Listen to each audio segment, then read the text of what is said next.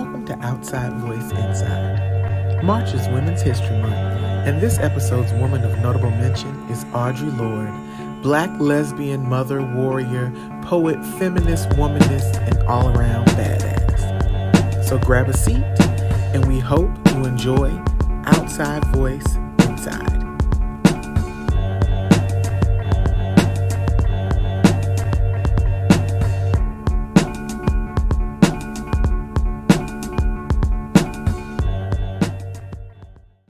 Outside Voice Inside. We are on episode eight. I know we made it this far. Look at us. Look at us. Can you believe it? We started our first episode was two, two, 22. Yes. And, and here we are, eight episodes in. I'm proud of us. I'm proud of us too. I think we've um I think we've done some good things. I know that you talked about not looking at the numbers, but when I am uploading things and editing stuff, I have numbers in front of me. And I'd like to thank those uh, continuous special listeners. I'm not going to give her the numbers because I know she want to look at it later.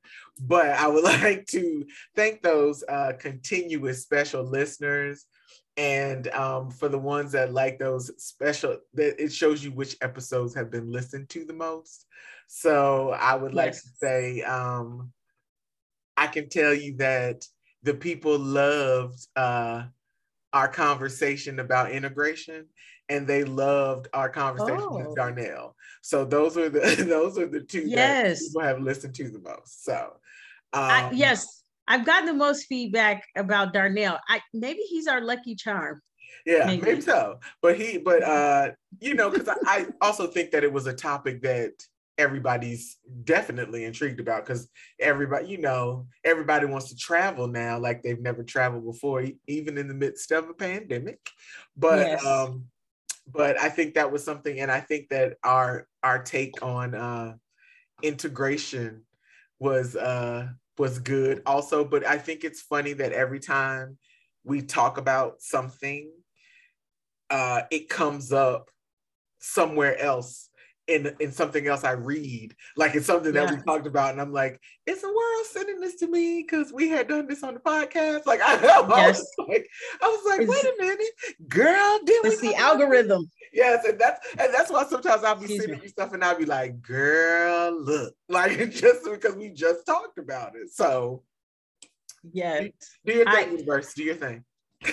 I, I appreciate everyone who's listening. And I, I have to bring this up. A friend of mine was talking to me and they mentioned, they were like, oh, yeah, you know, you're doing the podcast or whatever.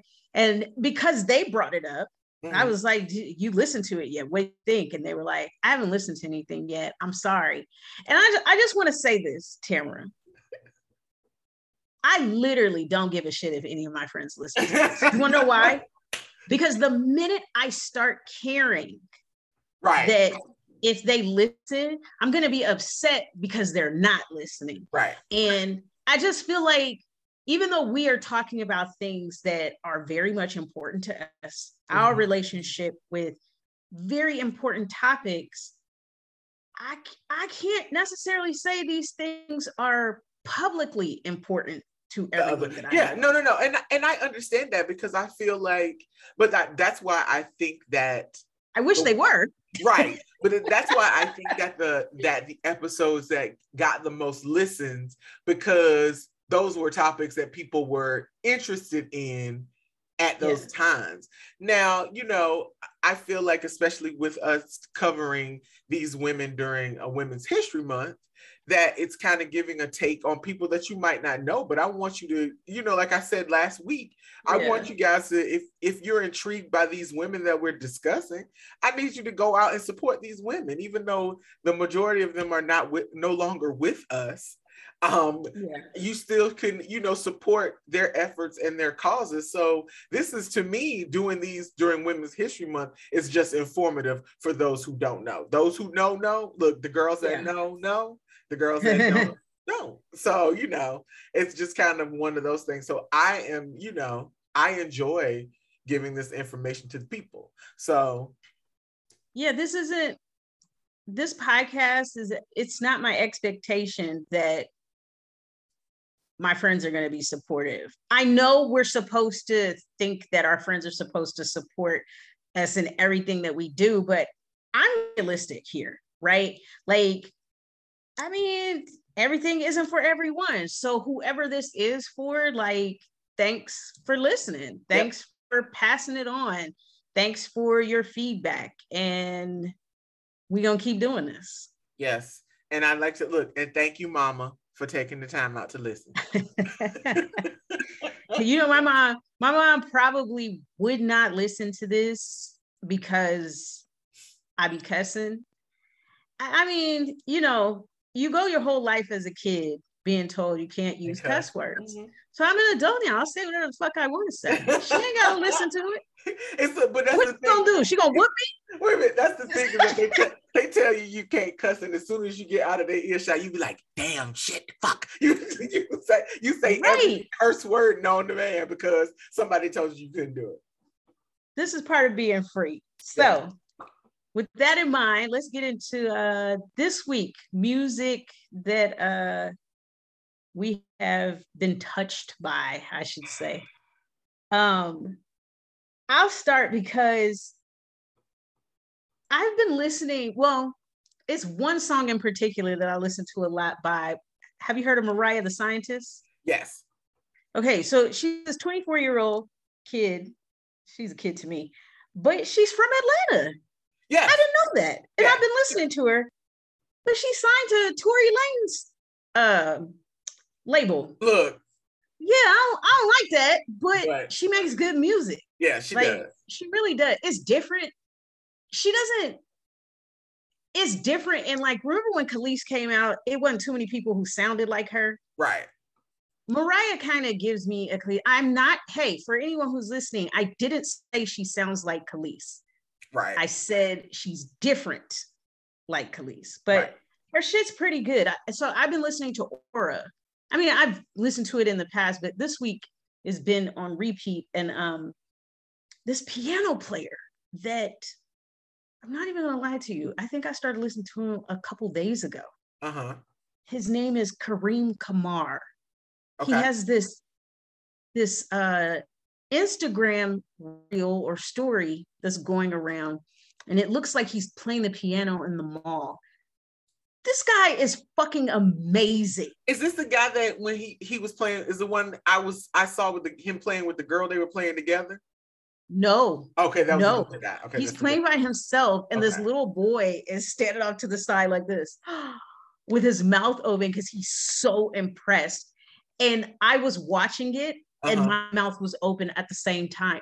It's just, it's amazing what he's doing. Like, I'm truly impressed by musicians because they're doing yeah. some shit that's like, it's such a skill to be able to do that. And some of my favorite instruments are drums, the bass, and piano. So when I hear someone who's really skilled at these things, like listening to him play the piano was kind of like the first time I ever heard Prince when I was a little kid.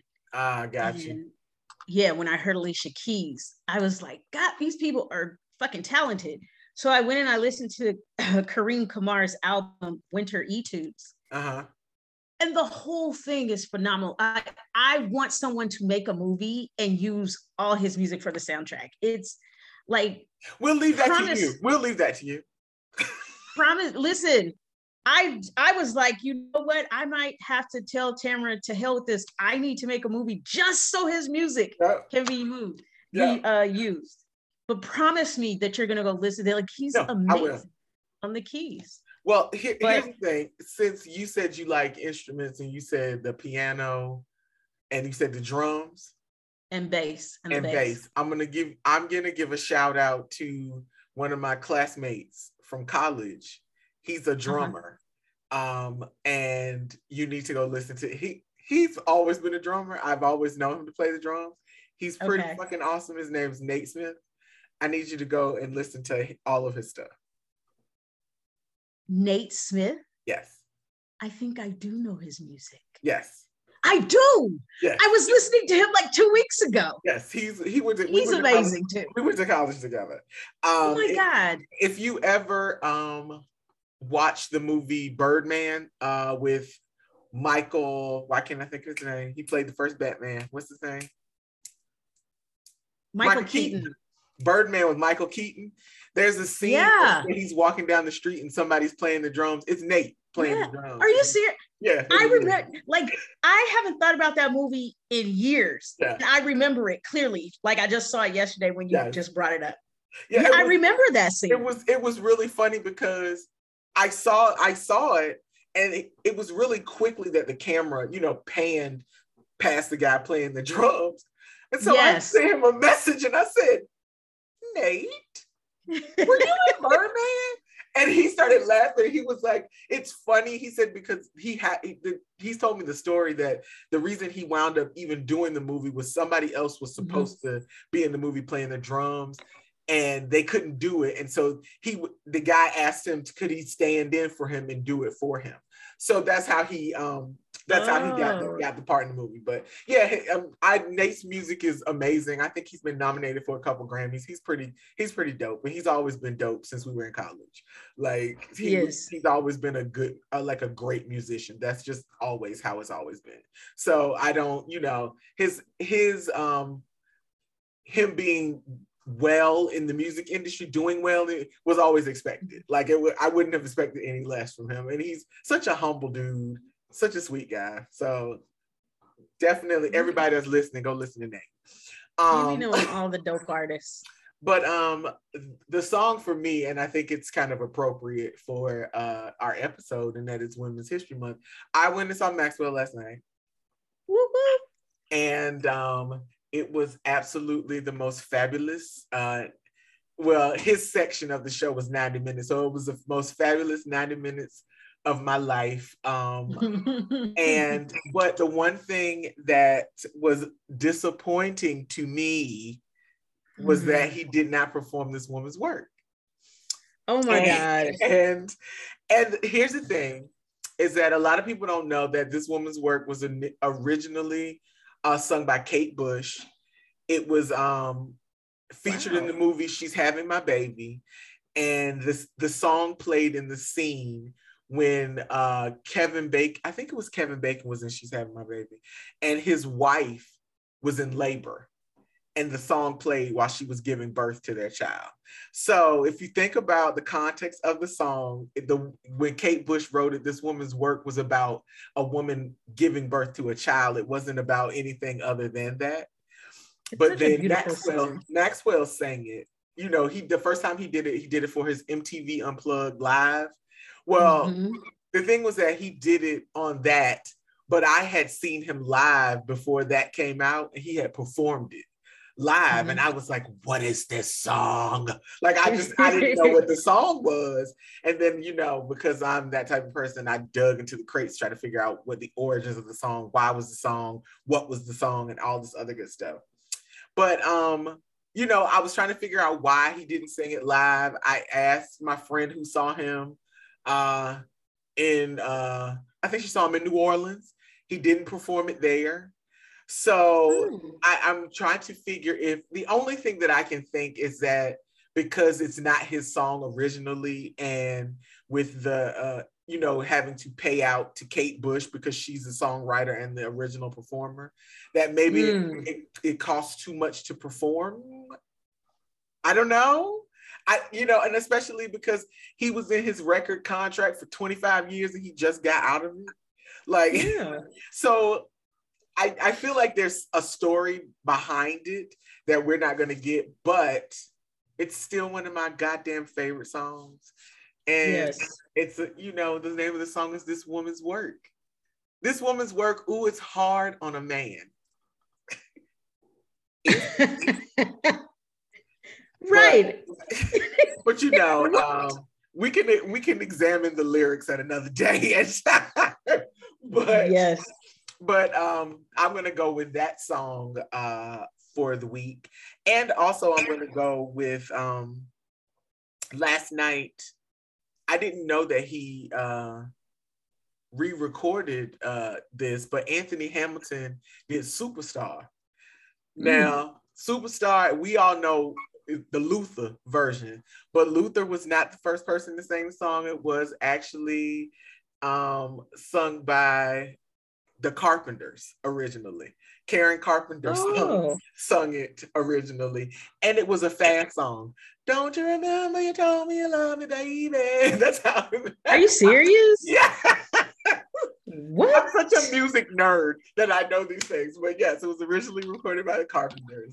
Um, and Luther wow. made it. Luther made it a love song, and Anthony, Anthony Hamilton um, did it as a duet with Jennifer Hudson um, on his new album. But hmm. but you know, Anthony Hamilton singing it was you know, it's not Luther, but it was good. So yes, um, Superstar and this woman's work are my two songs for the week. Please go and support these brothers if they come to your town. Um, the ticket's been on sale, but if you can catch a ticket, I, I it's worth it. You know, I felt like honestly, I felt like an adult for the first time at a concert.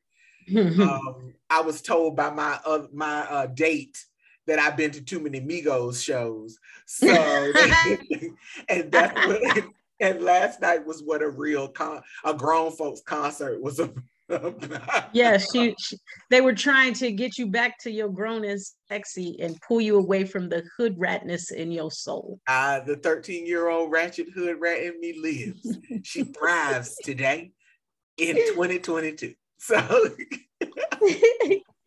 so without further ado, let's get into our woman of notable mention. Audre Lorde. Uh, we've been anticipating talking about Audre Lorde since she's we started such a fucking phenomenal woman. Dude, she's like she's fucking everything. I mean, completely and totally everything. And but before we dig into all the things that she's done, I wanted to kind of run through just logistical things about her. So I made a list. Mm-hmm. Um, her name is Audrey Lorde. It was uh, it's her on her birth certificate. It's spelled with a Y. She dropped it when she was yep. in in middle school. Um, she was born February 18th, 1934, and she died November 17th, in 1992. Now, mind you, in 1992, I was fresh out of high school and was not really all that familiar with Audre Lorde. So let me just say that. She was self described as a Black lesbian mother warrior poet, and she dedicated her life and her creative talent to confronting and addressing injustices of racism, sexism, classism, and homophobia. Um, yes. Her uh, roots are her parents. One of her parents was from Barbados. One of her parents was yep. from Grenada. Um, yep. She was an author. She wrote many books, popular titles, Coal, um, The Black Unicorn, and Sister Outsider, which is a book of essays and short stories. And she was quoted as saying, Poetry is the way we help give name to the nameless so it can be thought as they become known to us and accepted by us, our feelings and honest expl- excuse me, explanation of them become sanctuaries, and I can't read my own handwriting, and, and sp- spawning grounds for the most radical and daring ideas. So let's dig into all the things that are Audre Lorde. My God, just where do you start? Listen, I you you already know that I was gonna bring this up. Yes. I I'm doing this on purpose. Right. What, I, what I'm about to say, I do it on purpose because I want to normalize ambitious women who are married or have been married, have kids, or going to have kids and still like accomplishing what their purpose in life is. I want to normalize us being honest about what goes into it because men are allowed to be honest about it. And I'm gonna give you an example. I shared this with you the other day. Yes. But Will Smith in his book, he did he did something that was extremely honest, but I think there is space for men to do this because people are very forgiving of men. Like, they're, oh, he's the provider. So, what do you expect him to do? He has to go out and he has to provide. So, Will Smith said that um, over the years, he's spoken to tons of artists musicians, innovators, athletes, thinkers, poets, entrepreneurs, big dreamers from all walks of life. And we know those labels are not just for men, right? There are women there too. Right. But he said there's a secret conversation that always seems to arise. How can we fully pursue and realize our visions while at the same time cultivating love, a thriving family, and fulfilling relationships? He says, and I quote, and here's the harsh reality for everyone who loves a dreamer everything comes second to the dream. Now, I think men have space to say that because if I said that as a woman, they'd immediately label me as a bad mother and right. a terrible wife. Because if everything comes second to the dream, then that means you're you're investing most of your time and your energy in the dream. Right. That's correct.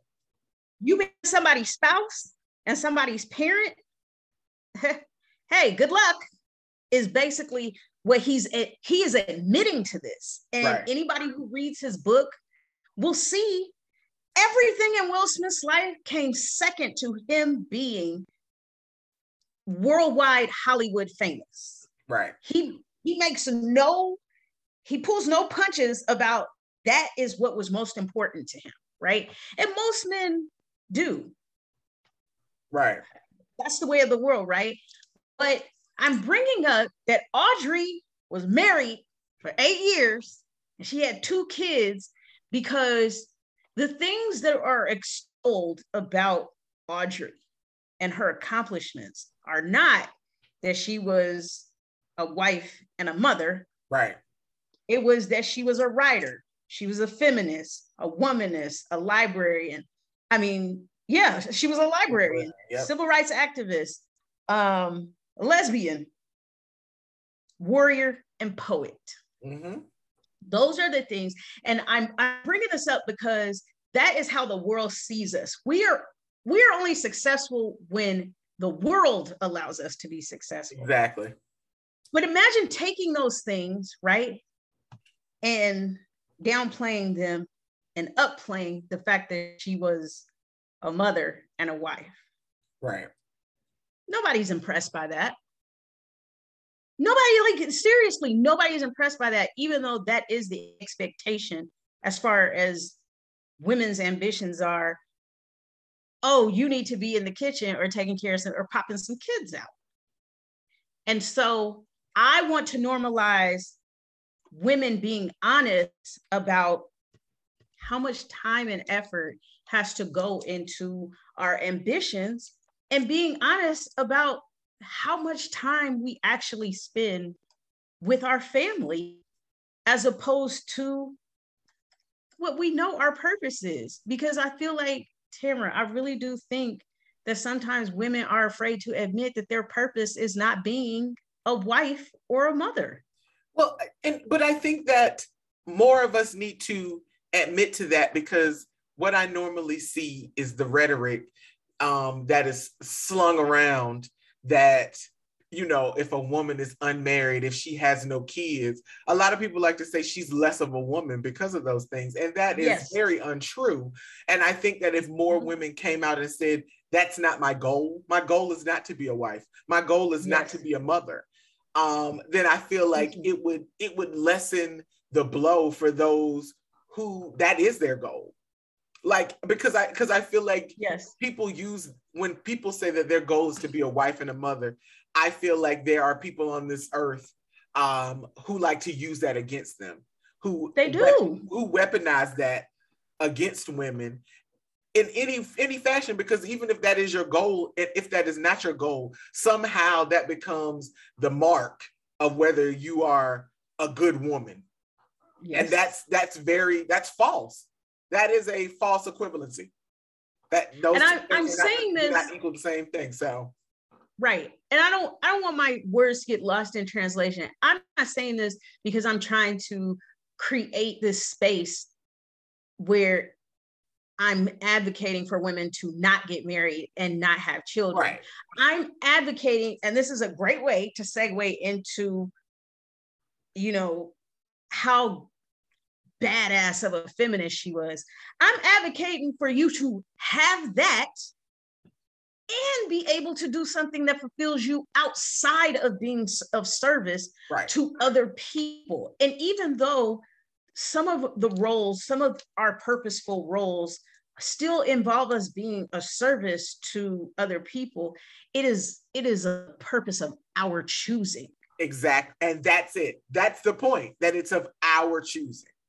Yes, it's not, oh, you have tits and a vagina, go reproduce, bitch. And make sure the dinner's hot on the table. Look, you see my face. Like, there's so much more light to that. But yeah. for women who want to do that, I think, hey, go do it and yeah. do the best job you can. But I feel like, yes, we do need to clap for those women too, because being a mom and a parent ain't no fucking easy task, especially if you are doing it the right way. And I know people are like, there's no right way or wrong way to be a mom. Yes, the fuck it is. Like, I want people to stop telling that lie because if you are abusing the fuck out of your kids, are you telling me that's the right way to be a parent? Right.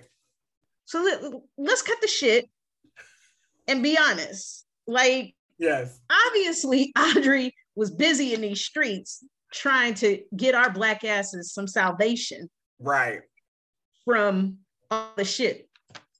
So I, I had to bring that up because to any mothers and or wives who are listening to this, I I want to be supportive of what you all are doing because I don't always have that support. Right. It's like just go be go be the best mom you can be as if I don't have nothing else I'm interested in doing. And that's why I love Audre Lorde because her focus was like I have to make space for us to have a better future. You know, yes, mm-hmm. her focus was black women and she i feel like she truly embodied feminism because she was doing whatever the fuck she wanted to do like her husband I don't know if you got into this, but her husband was a white gay man. Yes, I did. I knew that. I knew that. I was like, what? but it's an example of I'm doing what I want to do. Mind yeah. your business. What yes. does this have to do with you? It has nothing to do because I'm pretty sure her kids were taken care of. Right.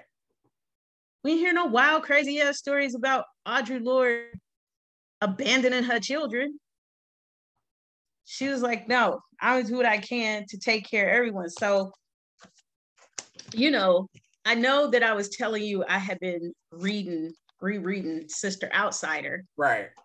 For anyone who doesn't know, this is a book of essays and speeches by Audre Lorde. Um, there were three essays she wrote that stood out for me, okay. and they touched on barriers to women and loving because she talked a lot about women, our relationships with one another. Right. And not from a homoerotic place, not from a place of her encouraging other people to be a lesbian. There was no gay agenda for anybody out there. You see me? right. Because you, you know some people gonna say it. Right. But just from stepping away from misogyny and the patriarchy so that we can be supportive of one another as women, not embodying the things that have been shoved down our throats that is about nothing more than power and control shit, right? Right. So that one, the master's tools will never dismantle the master's house, which also Ooh. had had to do with I our relationships. I've read that. Yes, but our, our relationships with men too, right? Yeah. And the uses of anger, which you know, that's my favorite one. Reading about Audre Lorde, and I, I feel like we can come we can come back to this after you talk about how she's touched you. Audre Lorde is one of the women who I tuned into when it comes to anger. Mm-hmm. Because for so many years, I have been told that anger is wrong, get rid of it, just like fear, right? And it never felt right when people would tell me that they were uncomfortable with my anger But my anger isn't just, oh, I'm angry. I want to go beat people up or I want to hurt people. I I mean, I don't know any other way to to describe it other than it being righteous anger. I'm upset that women don't get the support that they need. I am upset that our children are are they're surrounded by systems that are failing them. I am upset that black people get the short end of the stick constantly and it's 2022. Like I'm not just upset that I don't get my mail every day like I'm supposed to. I could give a fuck about that. I don't that's not the things that anger me. What angers me is people harming other people and then playing it off like it's not that big a deal. You're being too sensitive. Like it's righteous anger. And she was the first one of the first women who said, Your anger is valid. I feel like Solange's song needs to come on right now. I got a lot of to be mad about. Look at like this. Yes, it needs to come it, on. I hear, it, I hear it. we as black as black women, we have a lot to be mad about. And Audre pretty much said, it's okay. But take this and do something with it. Don't just sit around and be angry. Let it fuel you. So th- those are my three that I'm going to keep circling back to during this conversation because I think Audre embodied feminism beyond white feminism. Like she was like, no, bitches, we all need to get along. but I mean, but if you think about how she views white feminism, yes, it's very similar to what did we talk? Who did we talk about last week? And how she she said she didn't want to be a feminist because it was too focused on the white white yes. women. So it's just, it's a, it's I think it's a, that's an underlying theme with feminism, and I think that I think that there are some men who try to use feminism against black women and in the respect that it didn't help you, it only helps white women. Mm. She talk, but she talks about that. Right. Like this doesn't what I'm trying to achieve for us doesn't diminish you. It's gonna help you. Yeah. It's, like calm down. It's so they're so defensive. Like the term itself, like strikes fear in the hearts of men all over. I would, this is, I'm going to talk about Audre in a second, but I have to say this about feminism. I even saw a guy having in his dating pro, profile, please do not swipe if you identify as a feminist. All right, then. I identify as a woman who wants equal human rights for yeah. other women yeah so i was like okay i got you sir. But um anyway i i wanted to, to, to talk about um this week i went onto youtube and uh, listened to a couple of speeches that audre lorde had done and it was just like clips from mm-hmm. interviews and things like that. Um and i think there's a page on youtube it's called the afro marxist and that's where a lot of hmm. her um, a lot of her information was on youtube. But i listened to uh, there's no hierarchy for uh, of oppressing. So so but when i heard it it immediately took me back to um, we did a when i was in grad school we had a black history month um, um, event and nikki giovanni came to speak. Um, at at the school and one of the things that mm-hmm. she said is that you know a lot of people she was like in the black community they feel some kind of way about homosexuals or the gay community and that she was like if they're coming after gays who you think they're coming for next she was like, it ain't no, there's no difference between, she was like, what they're doing to them, they're gonna do to us. So you don't, I don't mm-hmm. want you to feel like you are outside of that. And as soon as I heard the um there's no hierarchy of oppressing, and when Audre Lorde was basically saying is that if you are oppressing as I identify as a lesbian, if you are oppressing Black people, I am Black. So that affects me. If you yes. are oppressing uh, homosexuals, I'm a lesbian. That is a part of who I am. I am not just one or the other. I am all these things. And if there's oppression happening to those people, those are my people. So that those things are happening to me. So, mm-hmm. you know, one oppression isn't better than the other oppression, or you know how they like to have the oppression Olympics on oh social oh media. God. That those things so do not exist. Oppression is oppression across the board. And so, like, I totally identify with that because that is uh, the thing that I am always very adamant about with Black people who feel some kind of way about when uh, the gay community get things ha- when things happen for them. Um, mm-hmm. When they were, you know, when they passed it so that um, there could be gay marriage in the United States. Unfortunately, like my family, mama, you gonna hear this, y'all are very homophobic, like extremely homophobic. And when the day that passed, I was very excited for my friends who were gay and who mm-hmm. thought they would never have that opportunity to be married. So I was excited for my friends and then having to listen to my um listen to my family talk about what what's next. They gonna let the people marry animals? What? Like, are you being serious? Are you?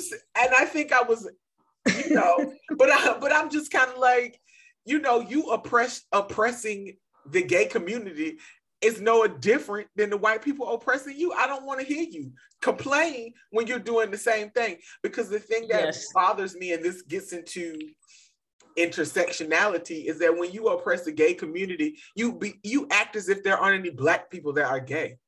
Like yes. it, it, it's like you identify homosexuality outside of people's race. Like, are you kidding me? Like but, half the people in your church are gay. Don't do that. But um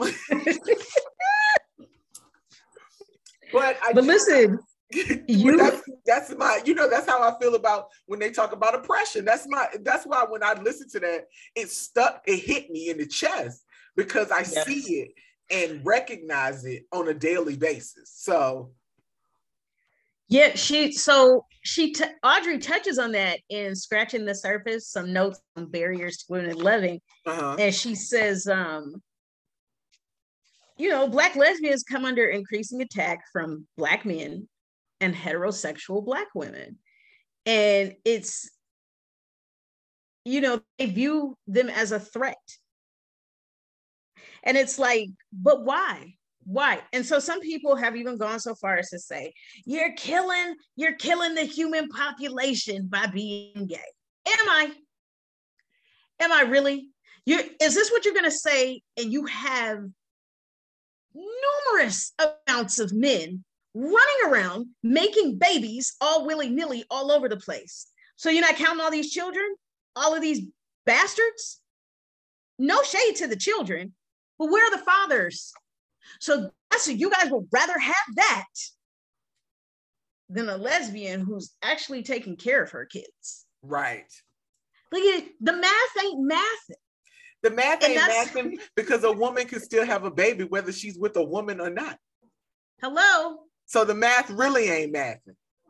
Hello. Anyone, anyone who has the sexual reproductive organs inside their body. Yes. That can carry a child, guess what? The human population is not in danger. Okay. We should probably slow down, to be honest, because our resources, I know people want to act like global warming isn't real, but it is. Our resources are running out, folks. That's a whole other conversation. Back to Audre. She made this point. She said energy is being wasted on fighting each other over the pitiful few crumbs allowed us rather than being used in joining forces. Look, and boom. if you're a Black person, you already know what it's like to be oppressed. But if you're a Black person adopting the same beliefs that white men have out of fear of us getting together and taking our freedom back, you are no better than the oppressor. You're just doing what they are doing, which is pretty much what you just said a few minutes ago. Yeah, and, and well, the thing is that it's for them. Everybody it, it's everybody wants power over someone else.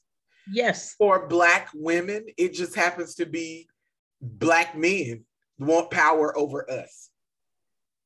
And yes, they listen. they view that they view things like what Audre Lorde said as a threat to their power. Yes. She in in her words, she said, all too often the message comes loud and clear to black women from black men. I'm the only prize worth having, and there are not too many of me. And remember, I can always go elsewhere.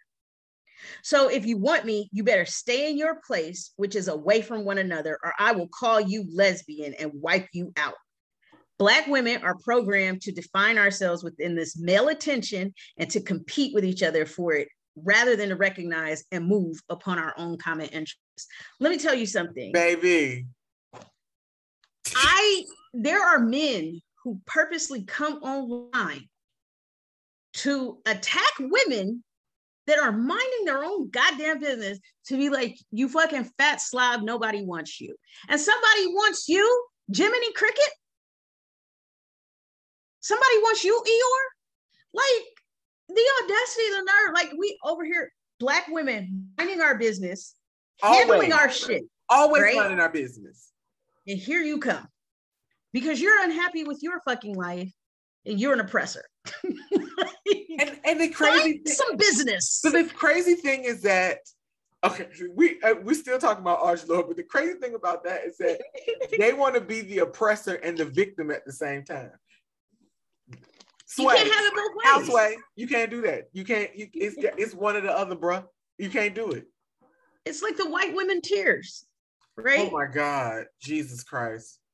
You want people to, and this this has to do with the feminism too, because that there was um when I was when I was reading uh the Master's Tools, whenever dismantle the Master's House, uh-huh. it talked about how white women would always center themselves. Audre was saying they would always center themselves in the conversation, like, how do we do this and how do we do that? And there are some Black people who are like, well, if they want to know how to not be racist, you know, what's the harm in in teaching them how to treat us? And I have to find this because Audre said it perfectly. But that I mean, but that's again, that's that's labor, free labor that they are asking us to provide that we have provided them for too long. It is, but Audre put it so eloquently because you know me, I'm just like, I don't have to teach anybody how to treat me as a human being. Like, fuck you. I don't, that's not something. And she said, that is a tool of the oppressor to distract you. Yes. From doing other necessary work. They want to consume your time. Yep with this frivolous bullshit that they could do on their own time. They already know what they're doing. They right. know. So when people are just like, I don't think white people know what they're doing. Oh, you're, oh, they are very well aware listen, of what they are doing. I have to fight myself to not reply when black people say that. To you're like, you're a fucking idiot. Don't believe that. Because yeah. if you ask them, like that was what was that old white lady name? I think her first name was Jane. Jane Elliott. Yes. Jane Elliott asked all them white people in that class, all them students, if you were treated like this, how would you feel? Would you would you be okay being treated the way that white people treat black people? And every last single one of them said they would not be okay with it. Don't you ever, black people, please be listening. Don't you ever feel like you have to explain nope how to be humanely treated by another motherfucking human being. Exactly. You know why? Everybody want to talk about all lives matter. Well, guess what? If they did, there would be no racism. Jane Elliott proved it. A white woman proved it by talking to her fellow white people. So, you know what? As far as I'm concerned, even white people who are Black people's allies, and in, in this very instance, since we're talking about feminists, right? White feminists, if you are truly Black feminist allies, you wouldn't put us in positions to have to explain shit to your sisters. Nope. You would take the responsibility of getting in their ass Every about time. this shit because they know what oppression is because that's why you consider yourself a feminist because all these years that you had to look at white men telling you what to do that you wasn't shit you weren't going to be shit and you were subhuman Right. but all of a sudden me as a black person got to tell you that think about when white men were mistreating you well you're doing the same thing to you know what the fuck you're doing Yeah.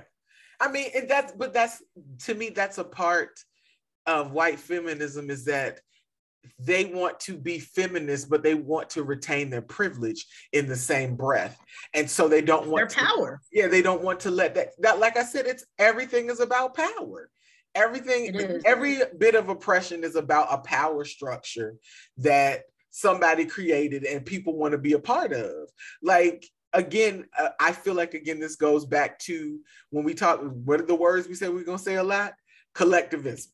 It's about it's about it's about people Right. not, not thinking thinking very individualistic and not in a collective manner because collectivism is about humanity as a whole, whereas your individual power struggles ain't got nothing to do with me. So why how I get in this? I'm NeNe Leakes. How I get in this? How how did I become a part of this when you have to oppress me to retain your power? I didn't I don't want to be a part of this. I didn't ask You know- to be a part of this. as I was as I was reading Sister Outsider and as I was taking notes about Audre, it made me th- I don't want to say this woman's name, but I have to in order to bring this up. Uh, Jane Campion's raggedy motherfucking ass. And this is this is why I'm bringing it up because not even 24 hours had went by when her shit with Sam Elliott, she wanted to point out that he was being sexist. Yeah. And he was. He was. And I I was like, yeah, you tell him. You tell him, Jane. Like, fuck off. Like, I I should be given space. And not even 24 hours after I read her collect Sam's ass for being sexist, she turns around and she spits in two black women's faces that have absolutely nothing to do with anything she was doing. So it's it's the perfect example of what Audre was talking about. Like y'all are harmed and hurt by white men, and you're looking for somebody to take it out on. So you take it out on black women. Like Yep. what the fuck is wrong with y'all? Like how can you call yourself a true feminist when you do shit like this? And there were several takes about it. Like you guys are projecting Venus and Serena aren't they didn't even say that they had an issue with what happened any black woman that that has ever happened to has an issue with it whether or not she speaks on it is a different story and Right. sometimes they don't speak on it for varying reasons whether it's i'm not wasting my breath with this stupid ass white woman Yeah. nothing's going to change Right. or my work speaks for itself i don't have to prove myself to her white ass or anyone else Right. or some women and i'm not saying this is venus and serena i'm saying there are some black women who are just like it's more of a hassle to speak up so i'm just going to wait until this blows over and get back on with my life because fuck that bitch Right. Unfortunately, But this- that's right.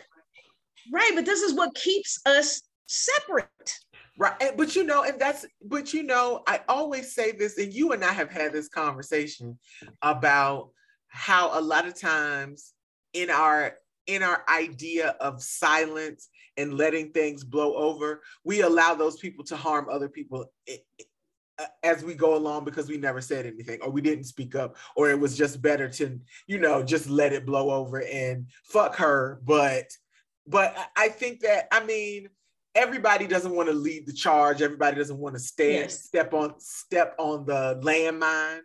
That's not everybody's, you know, that's not their ministry. But I think Yes. that in in us, you know, trying to continue to make it, a lot of times when we don't say anything, we look we look down the line and five or six more women that look like us have been harmed by the same person that harmed us. And so Yes. it- it's really a double-edged sword of whether to speak up about it or to just let the shit blow over. Going to sit here and act like I have spoken out publicly about the men out there in the world that are operating every day, they're married to women who consider themselves to be feminists and womanists and speak out about other men who harm women, but your husband harms women too. And you yeah. know that he does, and you don't say a motherfucking Not thing a about thing. it. Not a damn thing. There are women who are best friends with men who harm other women, and they will sacrifice their relationship with a woman in order to maintain like their silence. But I will say this because I can only speak for myself. There was never a time when I was silent that that stopped me from being harmed. I was still being harmed while I was yeah. silent. Right. And the biggest, you know, the biggest monster of them all was my father. My dad used to harm me all the time. Right. And I was actually forced to be silent in those situations mm-hmm. where it mm-hmm. was like, don't you say anything because if you do, you're gonna get fucked up. My dad never cursed, but I, you know, this is me talking. Yeah. He was like, you say anything, it's gonna be bad for you. And he wasn't lying. I tested it a couple times it was not a pretty sight. So even for those who be like, but if I say something, it's gonna be worse. It ain't gonna be no worse than what you already, already going through. Yes, I was like, what you already going through. So that's why I actually like Audre because she knew that there was going to be some tough times coming yep. by what she was saying. Because anytime you speak truth to power and it threatens the patriarchy, yes, you in for some some tough times. Like people are gonna shit on you. Other yeah. black women are gonna, shit, shit on you on because you, yep. they they want to protect their little their little piece of power they have at the hands of the men that are harming other women. Right. And so if they if they side with your ass who ain't got a lick of power against this nigga who got the juice, they have to accept that they're going to get treated the exact same way you're treated. Right. And some women, they not about that life. They like, no. Yeah. I'm good with him not publicly flaming my ass. Right. And that's why a lot of women choose to be silent. Y'all, this is not my I'm not trying to push you into anything that right. makes you feel unsafe. I understand this is a decision that you have to come to because I know while my father was alive, so I didn't have to openly say a lot of things about him. I just stayed away from him. Right. If I'm not around him, I don't have to talk about him. Right. But he's gone now, right? And I shouldn't have been afraid, but I I get it. I get this fear and that's why I fuck with Audre because she is saying you don't have to get rid of your anger or your fear. Those things are important. Yep.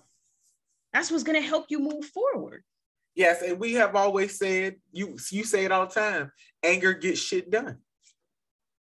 It does. It does. I mean, you have to think when I mean anger gets shit done. Just know that when um you mad enough, you'll make some shit happen that folks told you couldn't happen.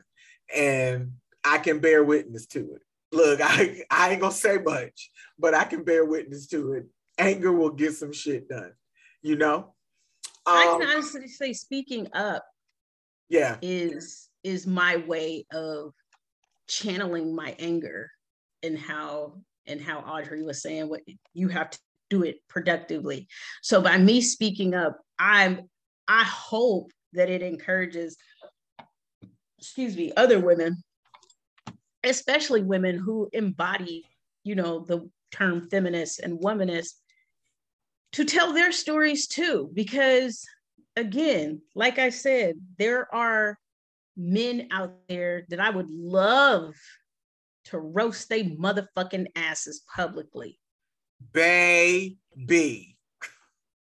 However, I'm not scared of the blowback I am just being considerate of all the people it's going to touch. Yes. And that and that is the thing is that I feel like there are so many men that are operating in fear of the mm-hmm. one time it's the wrong person. You understand what I'm saying? Because oh yeah, because I understand what you're saying because I got some stories myself that I just had, you know. I, I, I, just I, say this. Yeah. I I doubt they hear this because they hate women like me anyway. So they're more than likely not listening to this. I just don't poke the bear. Yeah. Don't and your wives. Hey, wives of men who are fucking pieces of shit. Don't poke the bear. I'm the bear, bitch. Yeah. I'll stay away and, from you. You stay away from me. Yes. And and that's the thing is that they know not to poke the bear. Like oh, they yeah, because they don't fuck with me no more. Yeah, they know. They know. they know not to.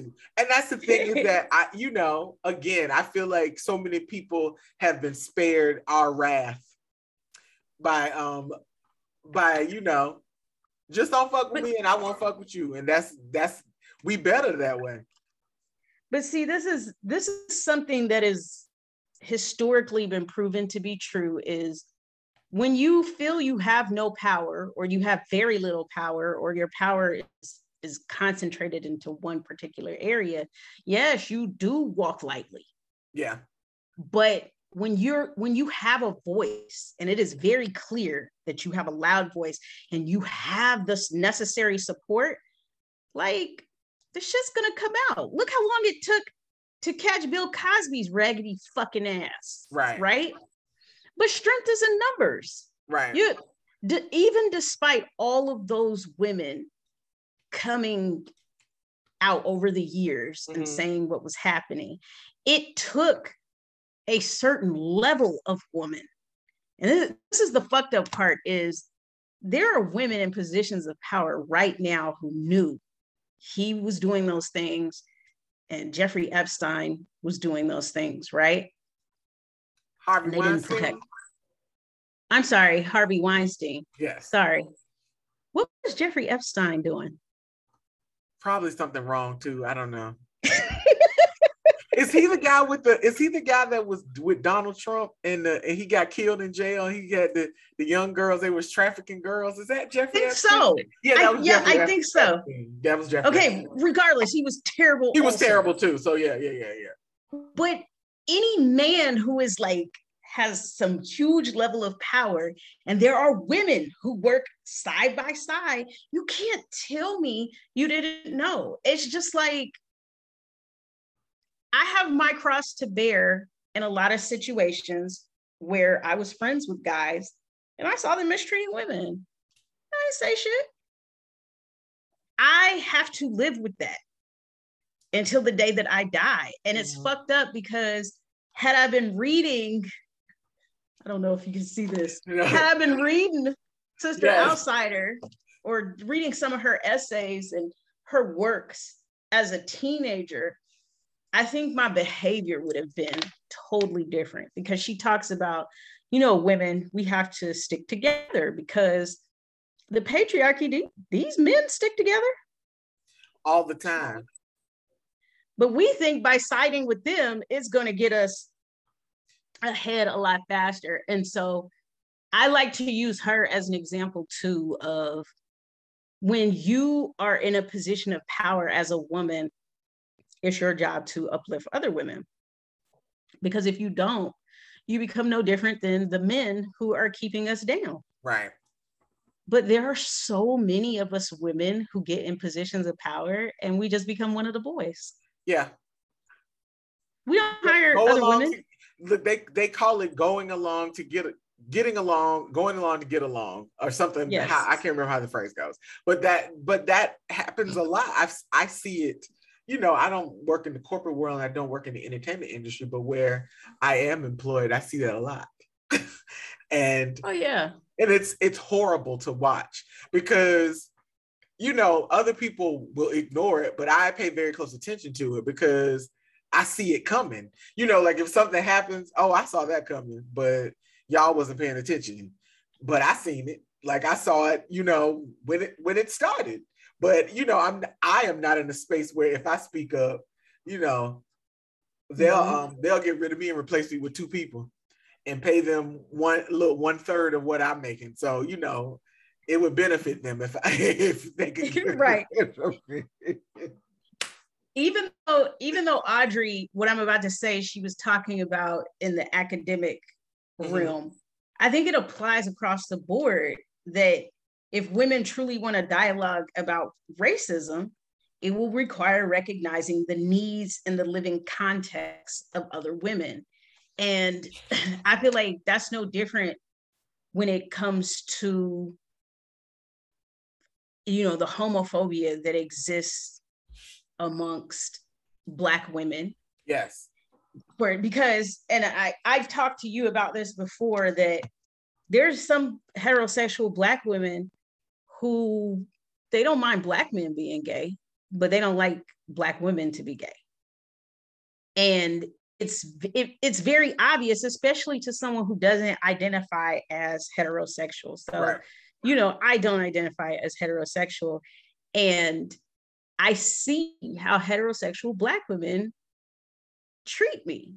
Mm-hmm. And it's, it's very weird because there's this assumption that because I'm bisexual, I'm still only attracted to masculine things. Right. So that, look, it's that's like, a whole different conversation. Lord, it's so much. Go ahead. It is, but it it has to do, and this is okay. I'm gonna venture off a little bit. As far as homophobia goes, and people thinking it's just, oh, I'm not scared of gay people. That that's not just what homophobia is. Like, wh- why are we being willfully obtuse? Yes. Why? Like, if you if you're coming from a place of curiosity i'm not saying people can't be curious about things that are different from them but come from if you are truly coming from a place of curiosity it wouldn't bother you that someone's different right and i think that was the point that audre was making is that this is a point where we can appreciate other people's differences and get right. to learn them but we have turned this into nothing more than a power struggle. Right. And it's not something, it's not something to be fighting about because yeah. there are bigger things we, at hand that we need to we need to address. But that that that's a great segue into um they say that her most of her writings are based on the theory of difference. Mm-hmm. And that is the idea that the binary opposition between men and women is overly simplistic. Although feminists have found it necessary to present the illusion of a solid, unified whole, the category of women itself is full of subdivisions. So basically, her theory of difference is really like the basis of what intersectionality is what we would call it today. Her theory of difference is intersectionality. And that's just, I don't, you know, it's always the when I think about intersectionality, I always think about when they ask the question, are you are you black first or are you a woman first? I hate that. I am both question. at the same time. I'm not, I I'm I if I go out into the world, people will I look at me visually and identify me as a black woman. I, I don't get to separate those two. Like I don't when I walk yeah. outside, I don't get to say, well, today I'm just gonna be black. I don't you know, you know, I'm, not, I'm just gonna be black today. But you know who always asks me that question? Never, ever in life has it been anyone other than heterosexual people. Yes. Why are you asking that? I'm both. I was born as both. Right. I didn't get to choose. I didn't get to choose that so why and I, I i asked and i still haven't gotten an answer to this day why is it important for for me to tell you which one comes first? Right. Well i can tell you which one comes first to me because you're making that be important. Yeah.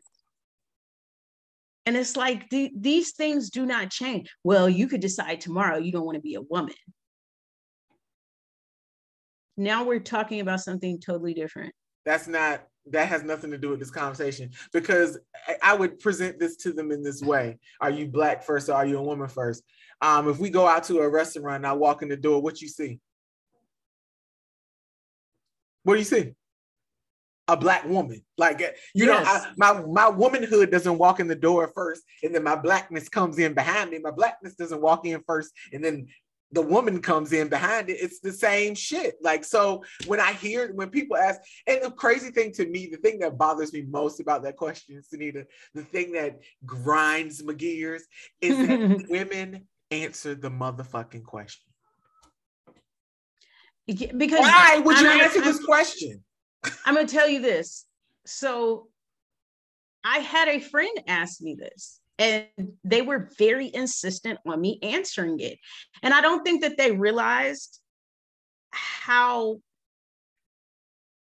i'm trying to think of the best word to no, say use the right word. Use the right one. It was oppressive. Yes.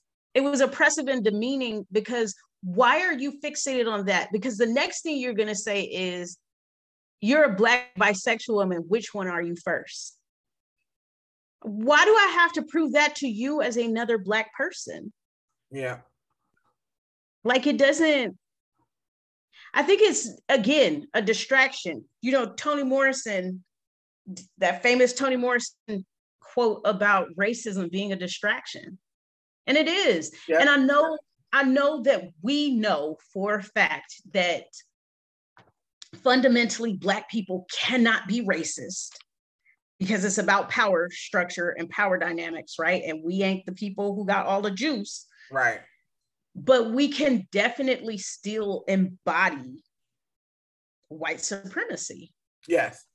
And this is, I don't care whoever hears this and says to himself, that's not white supremacy. Yes, it is, because that's something a, a, a white person would do is try to force you yep to identify in a way that is comfortable for them.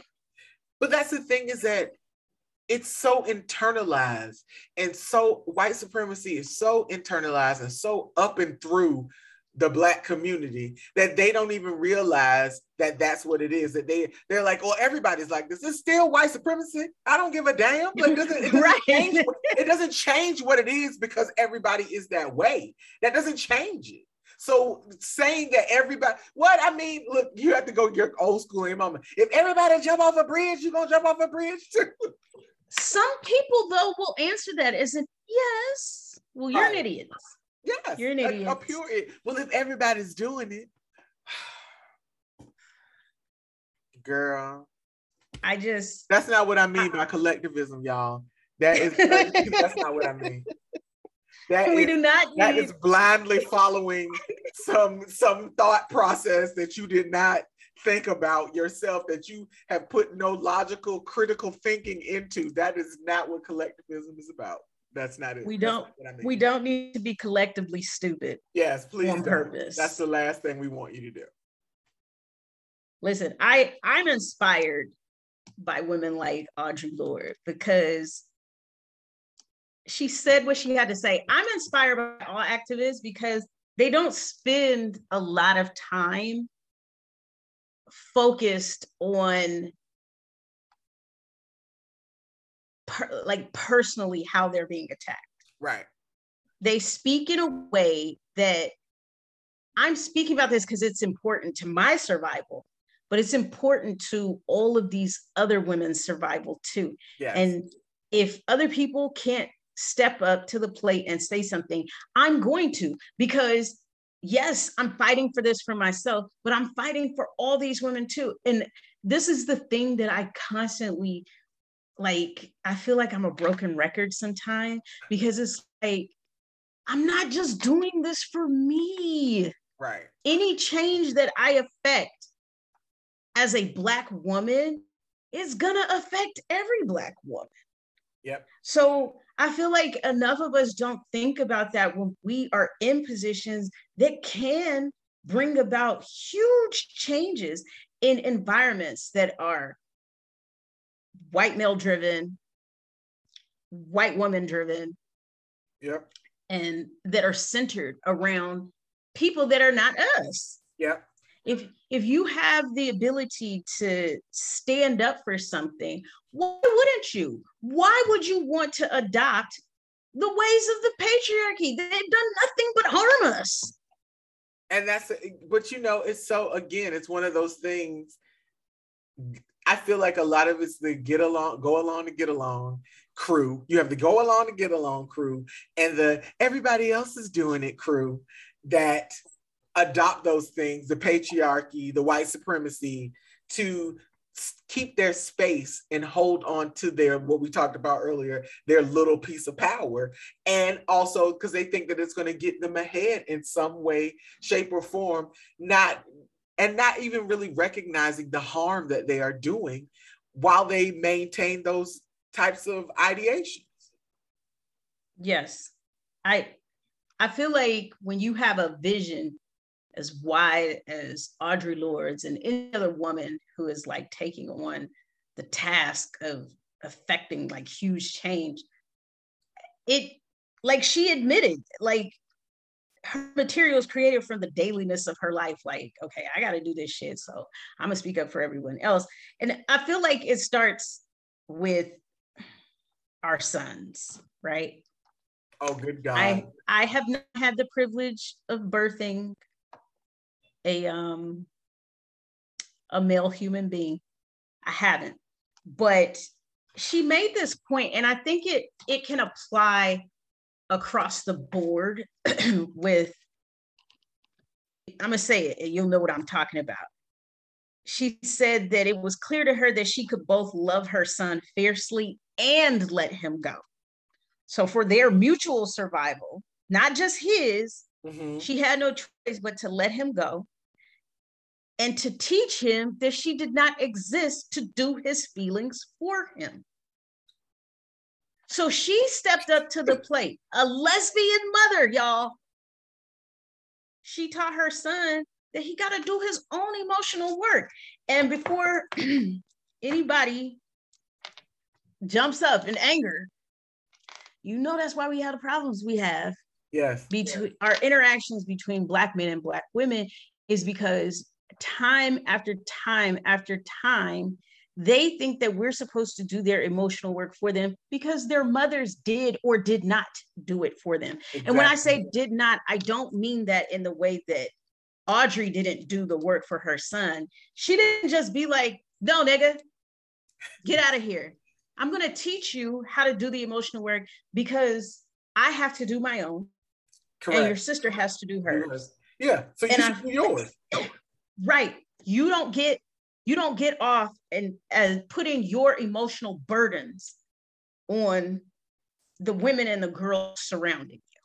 And that i feel like that is why there's also that power struggle there because if everyone who is doing the emotional labor on themselves like had to explain how much work that involves and then for another another human being that in the struck the power structure is above you says that you have to do this for me it turns into you know about this in the business world yeah. managing up good lord so you get all the perks of being at the top and then I have to train you how to do your motherfucking job. Yeah, that's no. No, that's no. In the in the corporate world, we understand Nobody understands this more than women, how draining that is. Baby. I have to do my job and I have to make sure you do your job too. Yep.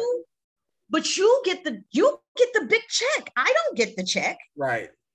I don't get the five weeks vacation. Right. I don't get the CEO title. But you do, and then I gotta do all the work and make sure you do your job too. No, yeah. And the equivalent of that in our day-to-day lives is having to do our managing up in our day-to-day lives is doing emotional labor for boys and men. Yeah. I, I don't said no. Do, I don't want to do the emotional labor for anyone other than myself. Look, listen, and if we keep it at 100, I don't want to do my own emotional labor. That shit is right because this shit is a, a lot of work. I'm it's doing a lot. It. It's a lot. I'm going to do it. Yes, but it's a lot. I'm responsible. I'm responsible and very much like Audre said, you know, I'm going to take what happens to me in my day to day life and I'm going to apply it to everything. Okay. Yep. I, I, got somebody watching me. My yeah. kid is watching me. So even like, you know, when we were talking earlier and I was telling you how when I've had to enforce or reinforce some boundaries, and I've said, eh, you know, this is, it will ultimately affect my kid. This is why I have to do it. Now, granted, it will affect me too. Mm-hmm. But the bug is my driving force to push a lot of this stuff because I have to be the change that I wish to see. Exactly. And so I can't tell her she has to do something a certain way. And then I'm out here letting shit fall by the wayside. And I feel like Audre is a good reminder of I gotta live this shit because yeah. I'm telling all of you, don't let these white people treat you like this. Don't let right. these white women and they white tears of alleged fragility. Girl. I sent you that video and I've been thinking about that for yes. like two days. Like, what the But they do. They definitely yes. weaponize it. And I mean, you know, I've just accepted this this this episode is about our relationship with feminism because in previous roles, white women have hired me and they have talked about how they're a feminist and they're here to uplift all women and you know they're in position of power to make sure that women are uplifted and then something happens right you know this all too well and i've had to say something you know this is what's going on with me and my emotional excuse me my emotional place right now my mental place is here and I've pretty much been told, well, this is a place of business. You need to leave your, your shit at home. And then no sooner than that being said, a day later in a in a meeting, this white woman breaks down in tears, y'all. Oh, life is so hard. I just I'm so stressed out. But yesterday when I told you that my anxiety was bad and I needed I needed to take a five it was, you need to do that on your own time. Tools of oppression, my friends, that Audre Lorde spoke about.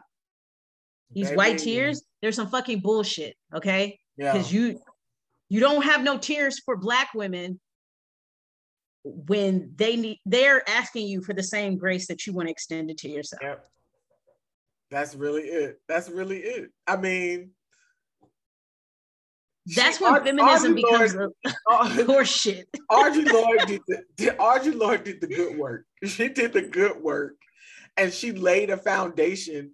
I I feel like enough uh, not enough black women really study Audre Lorde like they should because I feel like if they did, things would be a lot different for people that, and they just I just don't feel like they are exposed. Or you have those people like we talked about those the homophobes who that's what I was gonna say. that she's a lesbian and then they don't want to oh this lesbian feminist. Because you know he's gonna try to that. convert me.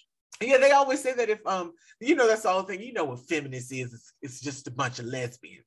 I hear that a lot yeah. too and I'd be like that is all I, I listen it might it might sound crazy or like, oh, she just saying that because it sounded. That's a tool of oppression to yeah. call black women lesbians because we are telling you yep. we deserve to be respected. How does that make me a lesbian? Right. You don't think you should respect but the reality is no, they don't respect anyone. They barely respect their mama. Let's keep it 100. Because if you did respect your mother, you would have no problem respecting other women. Right. I listen, I'm not falling for that. I'm Banana not. Banana in the tailpipe. Banana in the tailpipe. Very much so. Our relationships with one another as Black men and Black women could stand to be improved, but there's a lot of black men who don't want to admit that they embody white supremacy right. when it comes to women. I must control you, or you women are out of control. You're running your mouth too much. Yep. You need to get back in line. You need to get back in your place. What is my place, sir? Right. What do you think your your place is to a white man? Yep. You're no longer fighting in the Mandingo fights.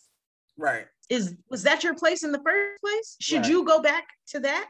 Like yes that's a bit extreme what i said but nevertheless it it's very much so about what do you mean get back in my place?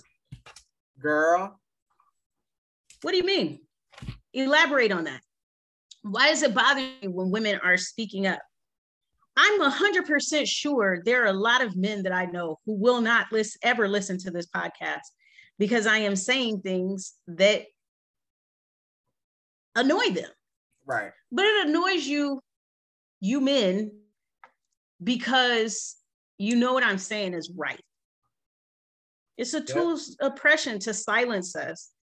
It's no different than a white man silencing you and trying to keep you from being the best that you can be because they're afraid is going to change the power dynamic. Right. And that's, and I mean, but again, all of it at the end of the day is about power structure, power and the power structure, yeah. and trying to maintain that power structure. So it's, you know, I, I feel like people place too much emphasis on the power because a lot, especially for black men, what you you deem as power is like that's false. That's not power. There's no power. She's mentioned that it's a false equivalency yeah. to power. Yeah, there's no, there's no power in that. So I don't I don't understand. That's the that's the I don't understand. Like it's not what you think it is. Right. The power is in us unifying. Yeah and that's but nobody wants to talk about that. No they don't. And that's that's really what it is is about is you know again look me back on my collectivism vibe.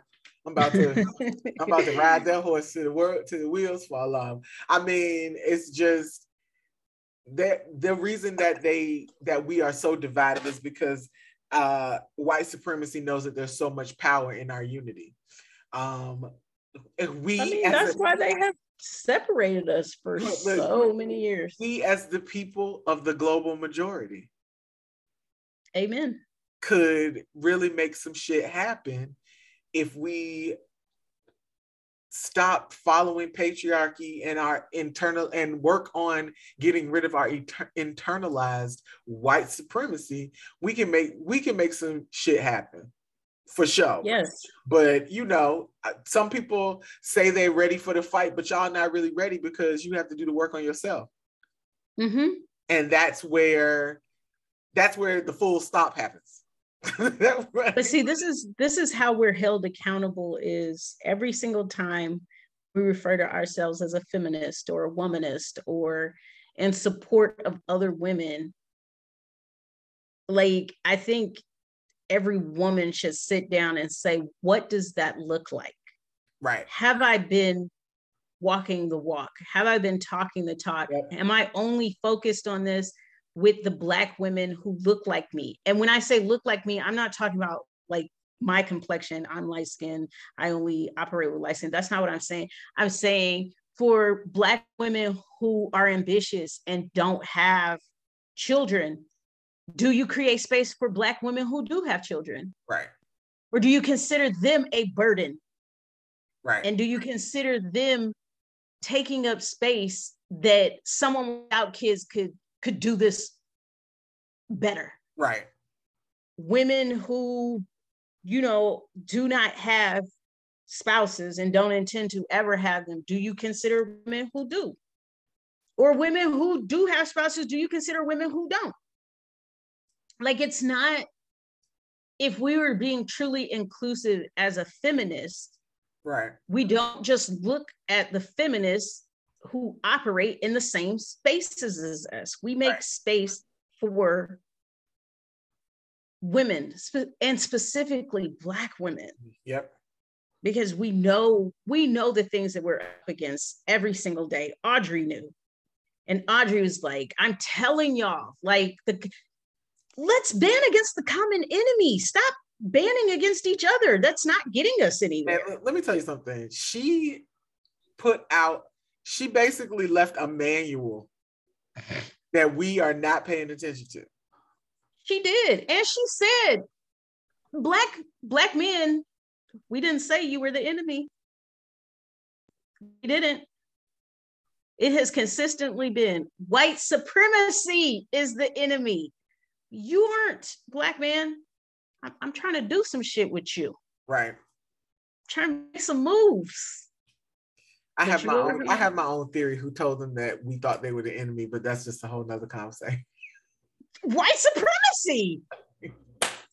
White supremacy told them that we were the enemy, and they yeah. bought that bullshit. Yeah. They bought into it. Oh my god! So I mean, it was they bought into it so quickly, so easily.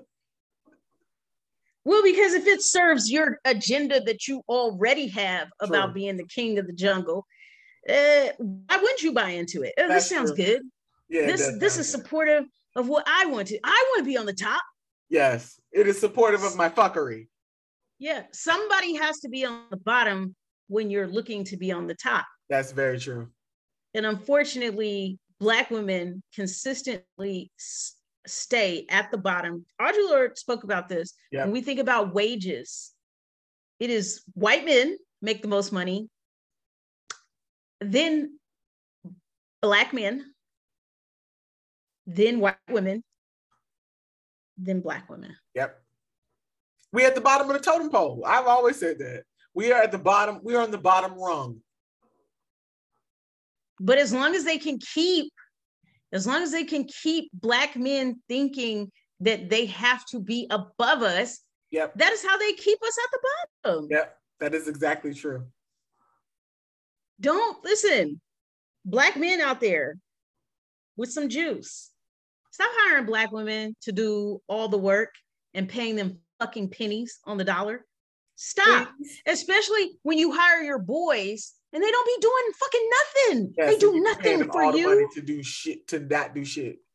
They do nothing for you. They do nothing for your company. You hire a black woman to fix all your shit, and then you don't even pay her what you know she's worth. If she's doing her job and your boy's job that you hired, why wouldn't you pay her? But they will keep they will keep these guys around them that ain't doing shit. Another tool of white supremacy. Do look better. At, do better. Look, look at Congress. Oh God. Did, didn't we talk about this? All those motherfucking people who want to check a black woman's credentials when they yes, didn't go to school for the shit that they should have went to school for right. for the role that they have. But they want to check a black woman's credentials. Is she is she qualified? Are you qualified? Half we were never qualified for this. I would never qualified. So what are we talking about? But I, but you know, that's what they. So I this mean, is, this is my this is my word to all Black women. Black women, please, please do not get in positions of power and turn into white men. Please. Yes. Please, like keep your word. Yeah. Like Audre, I promise you, if you read Audre Lorde's words, you will not become a lesbian. I promise. Jesus He's Christ. Not, she's not trying to convert you into munching any carpet whatsoever. I promise you. I promise. She's not. She's just saying if we can all band together as women, we can overthrow the patriarchy. Yeah, we could do so much. Just I mean, again, like I said, she has a she has an instruction manual out there for you. I encourage you all to look into it, read it. You can have it. It's all yours. Um, figure out um, how to utilize it to your benefit. But you got to get into Audre Lorde. You got to get into her because she's she's given us she's given us the information that she's been long gone from this world. She gave us the information before 92. And it Listen. is look, and it's 30 years later, and we still ain't got our shit together. Come on, we got to do better. Yep. Audre Lorde, my friends. Yes. Please go. I mean, if you don't, if you don't want to read the book, just go, just go on YouTube and just type in Audre Lorde and just listen to her interview. Just listen to what she is saying. Again, you can see a, a lot of her interviews or um, and listen to a lot of things on the Afro Marx page, um, Afro Marxist, excuse me, on um on YouTube, because that's where I found a lot of her stuff. But just go listen. And I mean, and when you listen, listen to what she is saying for comprehension, but also listen to the feeling behind the way she is saying it. She trying to save our lives, y'all, and y'all are not paying the motherfucking attention. That's Pay it. attention. That's it. Pay attention. Well, look, I think we've exhausted ourselves talking about Audre. We could. We have. I, I think this has probably been the longest episode. I, yeah, listen, I was going to say. We, I told you we could talk for two more hours if we if we really. I'm amped. I feel like I've gotten fuel. I probably will not go to sleep tonight because I just I have all the I, this type of stuff energizes me because I do take my responsibility um, to empower other women seriously. And I have my grandmother to thank for that. My grandmother raised my mom differently than she with different beliefs than than what she instilled in me and my sister. And i noticed this with a lot of black men. They raise their daughters differently than they actually see women. So my dad, he, I'm gonna say he told my sister the same things as me, but uh, you know, my sister would have to verify this on her own. But my dad, he would always tell me, you know, you don't have to rely on no nigga for nothing. You got a brain. You you're smart. You can figure it out. You don't have to wait on no nigga to do nothing. Mm-hmm. And he also he also encouraged us not to rely on our looks to get things. Yep. He said somebody could come up and throw acid in your face. What you gonna do when you ugly if that's all you relied on is your looks? He was like, your most valuable asset is up here. So, you know, I feel like it aided in me and my sister already being very autodidactic but a lot of men raise their daughters i say fathers who are like in the home mm-hmm. or they have a full-time presence they raise they try to raise their daughters to be strong but then we see how you treat our mama right so it confu- it confuses us yeah. like what he's saying makes sense but i i don't understand so i feel like also fathers you're raising your daughters aren't always going to be your cute little girls. They're eventually going to grow up and become beautiful, beautiful women. Are you showing them the type of women that they should be? Or are you just telling them? Because right. that makes all the difference in the world too. Like you have to walk the walk. So if anything, think about it from that perspective. Yeah. That's that's what I I leave it with. Also, you know, my grandma, she raised raised me always have women's back. Always. If someone is is lacking and you got it, if you got two dollars, she got one. Right. If somebody needs a place for their for to lay their head while they're going through whatever, if you got space, you let them you let them lay their head down. I had a friend when I was a teenager who um her boyfriend used to beat on her and they had gotten into this really bad fight. She had cut her arm, was bleeding. And I told her she come over. I hadn't asked my granny yet. And then I told my grandma, you know, she's scared. Can she stay? My grandma was like, she can stay for two weeks. And then she she got, I can't take care of nobody else's kid, but she got somewhere to stay for two weeks. And that helped my friends so much. And it was just, it set the tone. So I say all that to say Audre talking about empowering other women where we can help each other. Why wouldn't we? Right. Because we know what we got to go through every day anyway. So, with that said, Audre Lorde, my friends. Yes, we have given get you into it. Audre Lorde. She is our woman of notable mention for this episode. Thank you guys for listening to us. Go on about these wonderful women that y'all all should be interested in and investigating further. Expand your knowledge, learn all that you can. Um, definitely follow us on Instagram and Twitter, OVI Podcast. You can subscribe to us on uh, Spotify, Apple Podcasts, and Google Podcasts, or you can go straight to Anchor and listen to the podcast there. So you have a couple of options.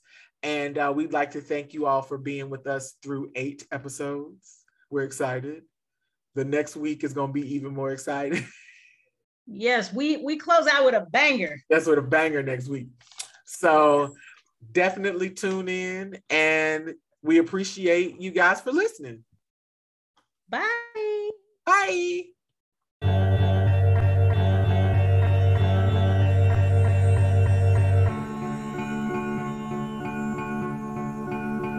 Please follow us on Twitter and Instagram at OVI Podcast. Subscribe on Spotify, Apple Podcast, or Google Podcast. And thank you for listening to Outside Voice